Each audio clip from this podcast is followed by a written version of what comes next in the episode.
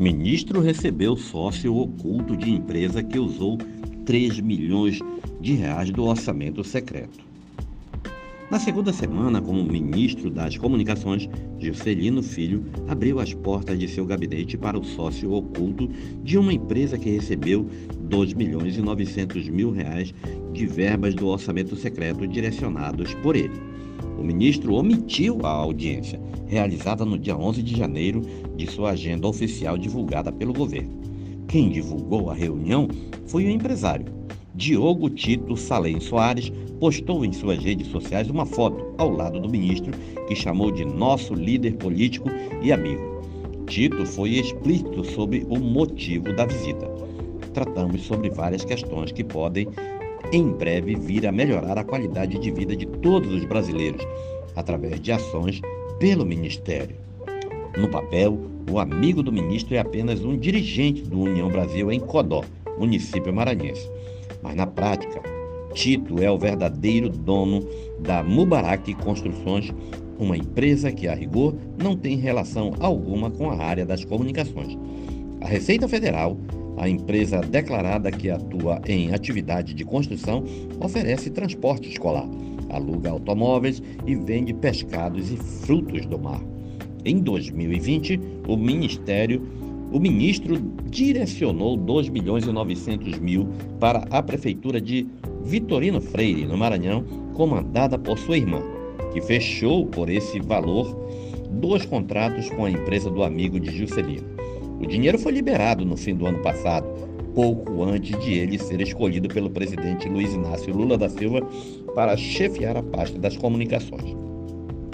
Na época, Juscelino, filiado à União Brasil, exercia o mandato de deputado federal. Oficialmente, a empresa do amigo do ministro está em nome de Igon Varley Santos Lima. Com 23 anos, ele foi beneficiário do auxílio emergencial na pandemia da Covid-19. A reportagem identificou que Tito era o verdadeiro dono da firma ao cruzar o endereço e o telefone apresentados por ele à Justiça Eleitoral com o da empresa. Ele disputou o mandato de deputado sem sucesso. Procurado, Tito admitiu ser o proprietário da Mubarak. Ele pediu à reportagem que não divulgasse a informação para não prejudicar seus negócios. O empresário argumentou que é amigo de infância do ministro e se contradisse ao afirmar que se reuniu no gabinete de Juscelino em Brasília para tratar de questões políticas do União Brasil e das próximas eleições municipais. Sobre a função exercida por Igon, Tito afirmou: ele está sendo tipo um executivo meu, digamos assim. Orçamento secreto. Nesta semana, o Estadão revelou que Juscelino direcionou 7 milhões e meio de reais do orçamento secreto que foram parar no caixa da Constru Service, outra empresa em nome de Laranja e que tem como sócio oculto em um conhecido do ministro há 20 anos. O contrato prevê asfaltar uma estrada que passa em frente à fazenda de Juscelino.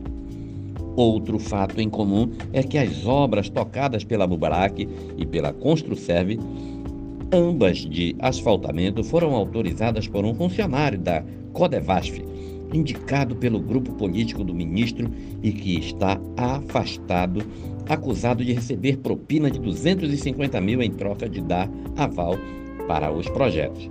O Estadão também mostrou nesta terça-feira que o ministro prestou informações falsas à Justiça Eleitoral sobre gastos em viagens de helicóptero na campanha do ano passado. Assim, conseguiu receber 385 mil reais do fundo eleitoral. No Ministério das Comunicações, Juscelino administra 3 bilhões de reais. Ele chegou ao cargo indicado por um grupo do Centrão que inclui o senador Davi Alcolumbre e a deputada eleita Daniela Cunha, do Rio de Janeiro, filha do ex-presidente da Câmara, Eduardo Cunha, que autorizou em 2015 o impeachment de Dilma Rousseff procurado para esclarecer sua ligação com Diogo Tito e o direcionamento das verbas que beneficiaram a Mubarak, Juscelino respondeu que as emendas RP9 são instrumentos legítimos que beneficiaram diversas comunidades carentes do interior do Maranhão, tratando-se de medida perfeitamente legal. Ele referiu-se ao orçamento secreto, um instrumento considerado ilegítimo pelo Supremo Tribunal Federal, que mandou acabar com o repasse oculto de dinheiro público. O ministro não explicou por que omitiu da agenda o encontro com o empresário. Os citados pela reportagem foram candidatos e é legítimo e correto que o ministro mantenha diálogo com políticos, disse. Na campanha, Lula afirmou que o orçamento secreto é o maior esquema de corrupção da República. Abre aspas.